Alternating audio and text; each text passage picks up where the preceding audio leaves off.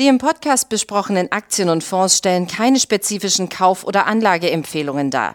Die Moderatoren oder der Verlag haften nicht für etwaige Verluste, die aufgrund der Umsetzung der Gedanken oder Ideen entstehen. Herzlich willkommen zu einer weiteren Ausgabe von Money Train, dem Börsenpodcast von Der Aktionär. Mit mir im Studio mein äh, geschätzter Kollege Benjamin Heimlich. Dir einen äh, schönen guten Tag an diesem Montag und wie gewohnt werden wir unseren Zuhörern einen Ausblick darauf geben, was die Woche uns bringt, an Inflationsdaten und an Wirtschaftsdaten, aber auch natürlich an Unternehmensmeldungen. Hi Martin, genauso machen wir das. Freut mich, dass ich wieder dabei sein kann. Genau, und dann legen wir auch gleich los. Ähm, die vergangene Woche vielleicht müssen wir mit der vergangenen Woche nochmal ähm, tatsächlich beginnen, weil am Freitag ja die Quartalsaison begonnen hat für das vierte Quartal. Die ähm, großen US-Banken, vier große US-Banken haben ihre Zahlen gemeldet. Wie fandest du das Ergebnis? Ja, im Großen und Ganzen doch dann wenig überraschend. Ne? Also ich meine, Umsätze hoch ähm, oder und, und die, die Gewinne ähm, ein bisschen runtergelaufen, weil halt eben wie zu erwarten war, worüber wir ja auch letzte Woche gesprochen hatten, einfach die Einzahlung in diesen Einlagen äh, Rücklagenversichererfonds ähm, belastet haben. Ich meine, da sind ja auch, muss man sich mal auf der Zunge zergehen lassen, ne? 16 Milliarden abgeflossen für zwei Regionalbanken. Ähm, also, und das hat halt einfach ein bisschen belastet. Und ähm, dann halt eben da auch ein Thema, worüber wir letzte Woche schon gesprochen hatten, eben das Thema ähm, äh, Personalabbau und entsprechende Rückstellungen dafür. Also von daher, mich hat es jetzt nicht großartig überrascht. Ging es dir da anders? Nein, es ging mir äh, überhaupt nicht anders. Du hast gerade gesagt, die haben ein bisschen belastet. Tatsächlich, wenn das die Zuhörer äh, sich so mal vor Augen führen, der Betrag 16 äh, Milliarden, jetzt hätte man natürlich auch äh, durchaus zu dem Schluss kommen können, oh, dann sind ja die Ergebnisse wirklich richtig schlecht ausgefallen. Aber tatsächlich so schlimm war es gar nicht. Wenn man sich JP Morgan beispielsweise anschaut, die ja beim Umsatz doppelt so groß sind sind wie die anderen Banken, etwa so im Quartal äh, um die 40 Milliarden Dollar. Ja klar, sie hatten jetzt natürlich höhere Kosten aufgrund dieser Rückstellung, die gebildet, äh, gebildet werden mussten und ähm, ja, Gebühren und, und ähm, wie soll man sagen, Auslagen, um irgendwelche Streitigkeiten letztendlich auch beizulegen. Aber das hat ja mittlerweile schon äh, Tradition bei den amerikanischen Banken, immer wieder sehr interessant. Nichtsdestotrotz, äh, zwei liefen ganz gut. Also JP Morgan war eigentlich auf der positiven Seite zu sehen. Ich fand überraschend übrigens die Zahlen von äh, der Citigroup, die ja tatsächlich beim Umsatz äh, deutlicher hinter den Erwartungen zurückgeblieben war. Aber die Vorstandschefin des Konzerns, ich glaube, das war der Grund, weshalb die Anleger es trotzdem so ein bisschen positiv aufgenommen haben. Sie hat hat gesagt, ja, die Maßnahmen, die wir ergriffen haben, um den Konzern zu strukturieren, also umzustrukturieren, umzubauen, ähm, die haben bisher noch nicht äh, die gewünschten Ergebnisse gebracht. Also werden wir da tatsächlich nochmal mit der etwas groberen Kelle langgehen müssen. Und das bedeutet natürlich Stellenabbau, ähm, der Abbau von, von äh, Filialen, also das Filialnetz wird, äh, dürfte weiter verkleinert werden und so weiter und so fort. Also ähm, ich weiß nicht, ob du am Rande gesehen hattest, der große amerikanische Krankenversicherer United Health, die haben ebenfalls Zahlen gebracht. Ähm, hast du dir die Zahlen angeschaut? Nee, muss ich gestehen, die sind tatsächlich an mir vorbeigegangen am Freitag. Ich hatte mich am Freitag dann noch ein bisschen mit dem Luxussektor umeinander geschlagen, über den wir nachher mit Sicherheit auch sprechen. Ähm, ja. Von daher klär mich auf. Ähm, es war tatsächlich so, es ist ja, die haben ja eine lange Historie eigentlich, ähm, die Zahlen ein Schnaps über den Erwartungen zu sein, also etwas besser als erwartet und das Ganze dann auch mit einem vernünftigen Ausblick äh, zu garnieren. Und tatsächlich habe ich die Woche über auch dann schon darauf hingewiesen, habe gesagt, normalerweise United Health ist, ist wie soll man sagen, No-Brainer ist immer gefährlich an der Börse, aber es ist tatsächlich einer, weil eben äh, es gibt nichts Vergleichbares und sie sind ja wirklich enorm groß auch. Und ähm, beim Ergebnis, also beim Umsatz hat man deutlicher über den Erwartungen gelegen, etwa so um die zwei Milliarden beim Ergebnis allerdings darunter. Und äh, das hat dann äh, der Börse doch zu schaffen gemacht. Die Aktie hat äh, über drei Prozent verloren, hat den Dow übrigens dann auch nach unten gezogen, was viele Anleger, glaube ich, nicht so auf der auf dem Schirm hatten. Und dazu zähle ich mich dann durchaus auch. Tatsächlich ist es so, dass im vierten Quartal bei denen äh, die ähm, ähm die Ausgabenquote für die Patienten nach oben geht. Ganz einfach deshalb, weil viele Patienten ähm, anstehende Behandlungen in das vierte Quartal schieben, wenn sie nicht mehr raus können. Dann werden Operationen eben im vierten Quartal, also Oktober, November, Dezember vorgenommen. Und das ist in dem Fall tatsächlich äh, bei, bei United Health, das hat durchgeschlagen. Und äh, das wird sich natürlich wieder normalisieren.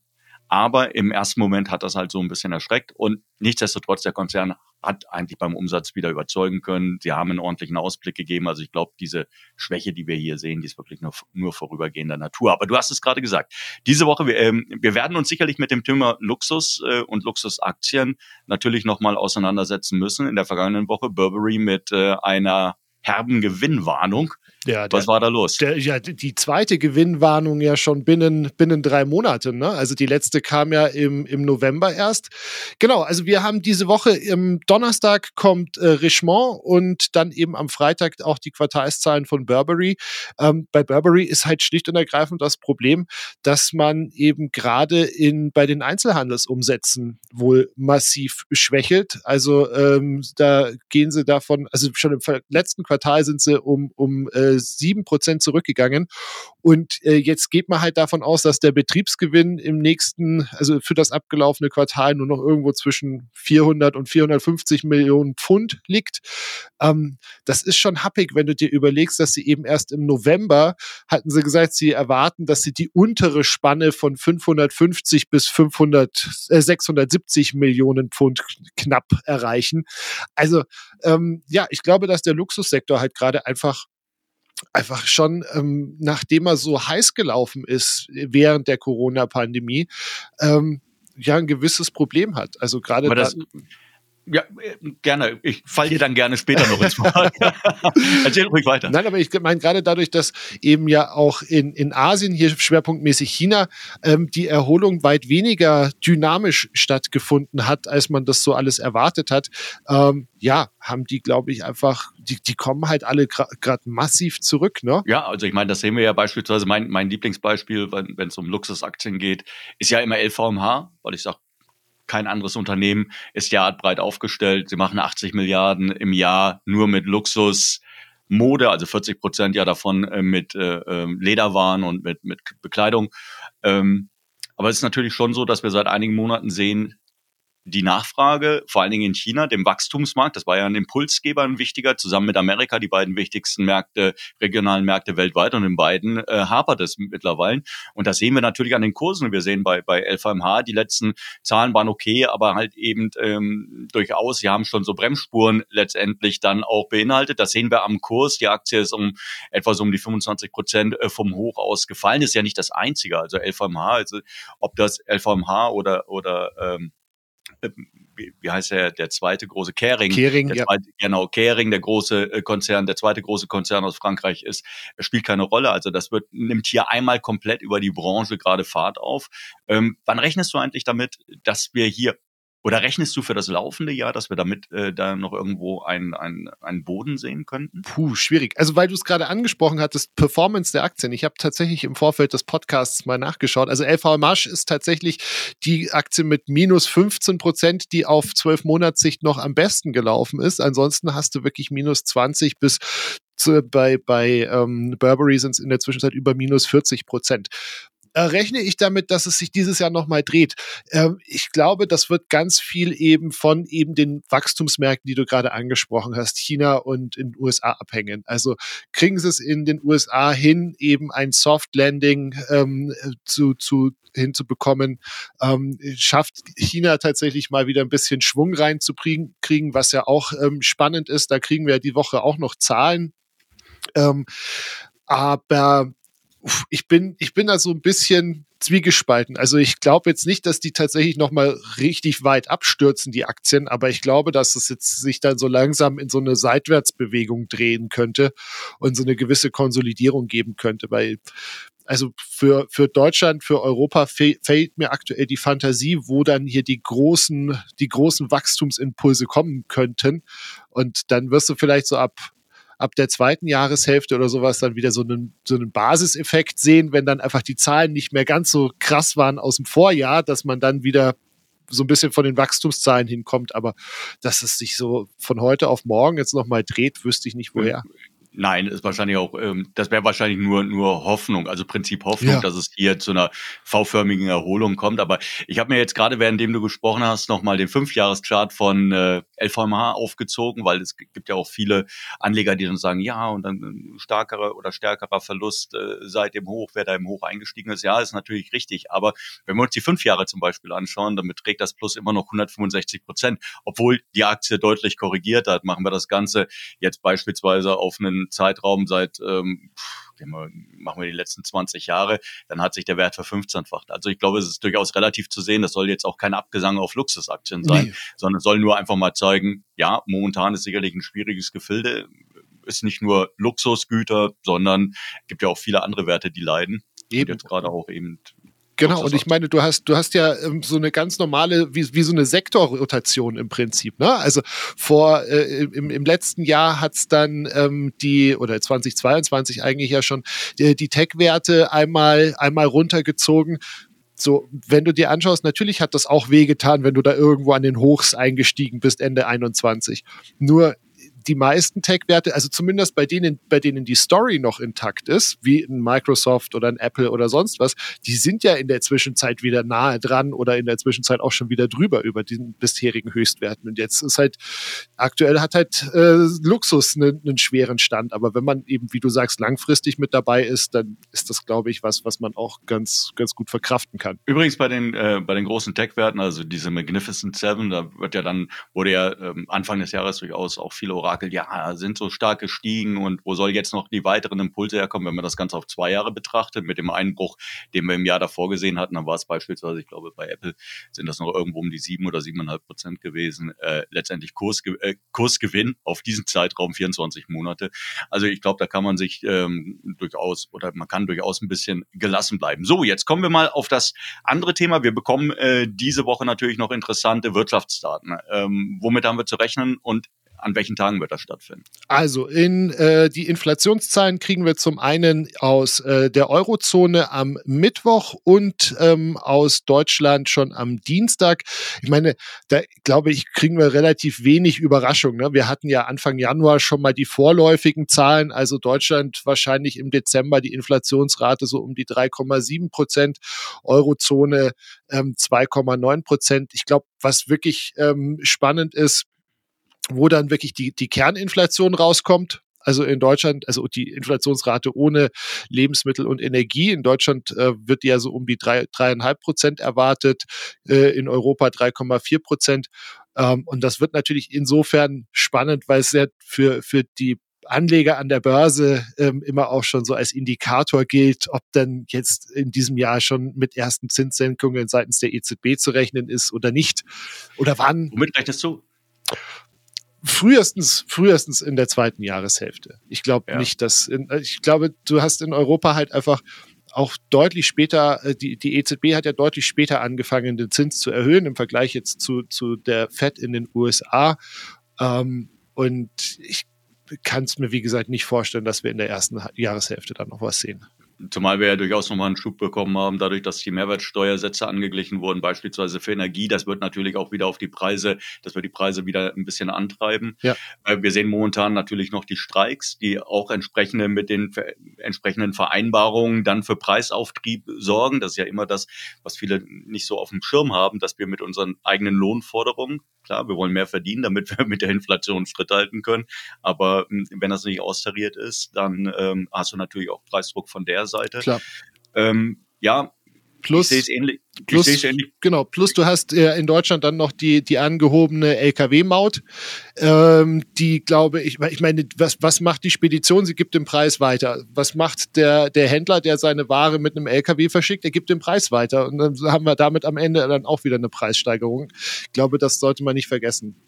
Ja, das sollte man wirklich ein bisschen so mit auf dem Schirm haben, gerade wenn man hofft, äh, dass es wirklich schnell zu einer ähm, weiteren, zu einem weiteren Absinken der Inflationsrate kommen könnte. Wir haben jetzt in USA, das war ja ganz interessant in der vergangenen Woche zu sehen, äh, die Erzeuger, äh, also erst die Verbraucherpreise am Mittwoch, die ja nur um 0,1 Prozent über den Erwartungen oder schlechter waren als erwartet. Man muss das ja momentan immer so ein bisschen umdrehen, was sich die Börse so erhofft. Und ähm, man lag da ähm, jeweils einen Schnaps einmal drunter und einmal drüber bei den Erzeugerpreisen. Also insgesamt kein richtiger Rückschluss, der sich da ziehen lässt für die zukünftige Fettstrategie. Ich glaube, die werden sich noch einen Moment Zeit lassen, bis sie sich wirklich sicher sind, okay, die Inflation geht in die Richtung, die wir haben wollen. Weil ansonsten es gab ja diesen Vor Vorwurf, dass sie eigentlich die ganze Zeit behind the curve waren, also dass sie eigentlich immer der Inflation hinterhergerannt sind und dass sie eben das nicht geschafft haben, mit ihrer Politik irgendwann äh, vor die Entwicklung zu kommen und damit ein Zeichen zu setzen und vielleicht die Pace vorzugeben, sondern dass sie eigentlich immer nur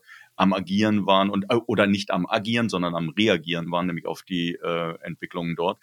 Ähm, ich bin mal gespannt, was, was wir hier in Deutschland sehen werden, was wir auch in der Eurozone sehen werden. Ähm, was bekommen wir sonst noch? Wir fangen natürlich jetzt an mit der ähm, Q4-Saison. Ja, das ist sicherlich das Thema, das demnächst spannend werden könnte. Was erwartest du?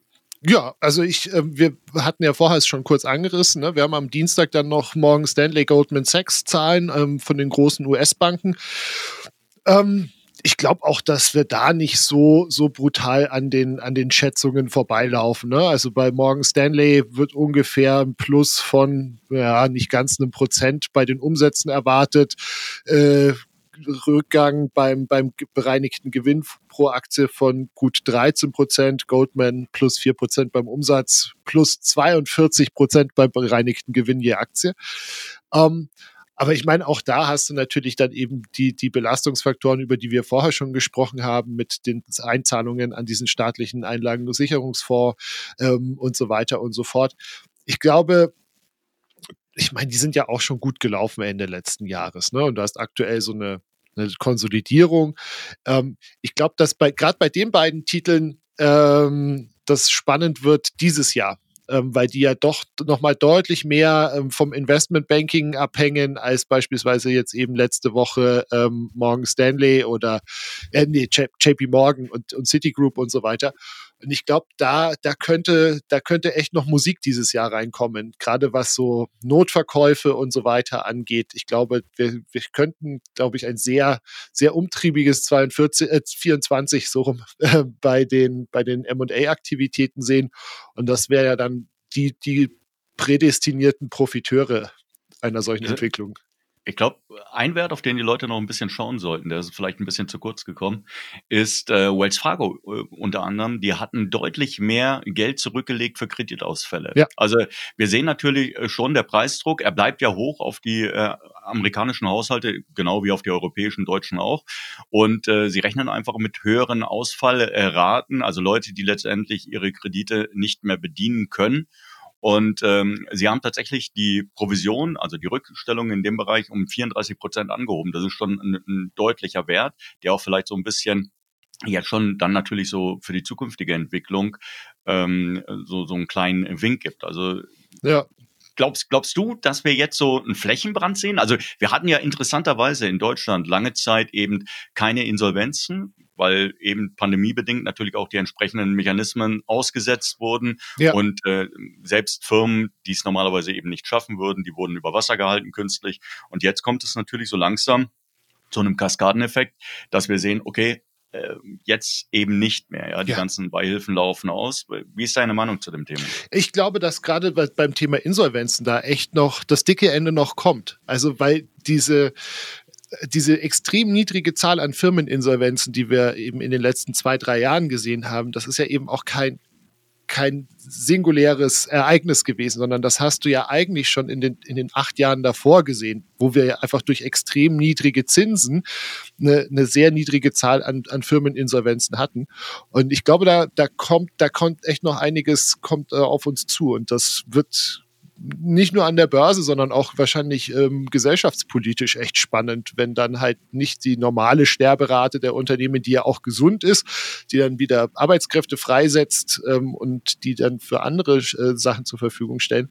Ähm, wenn das dann mal mit so einem mit so einem Schwall daherkommt, könnte das schon sehr sehr spannend werden. Ja, also es gibt auf jeden Fall jede Menge spannender Themen, nicht nur in dieser Woche, sondern natürlich auch in den kommenden Wochen und Monaten. Ja, ich danke dir erstmal, dass du dir die Zeit genommen hast äh, für den Wochenausblick und äh, wir hoffen natürlich, dass es für Sie ein bisschen erhellend war, ein bisschen Spaß gemacht hat. Ja, und dann würde ich sagen, sehen wir uns am kommenden oder hören wir uns am kommenden Montag äh, wieder an selber Stelle. Ich danke dir. So machen wir das. Bis dahin. Bis dann. Tschüss.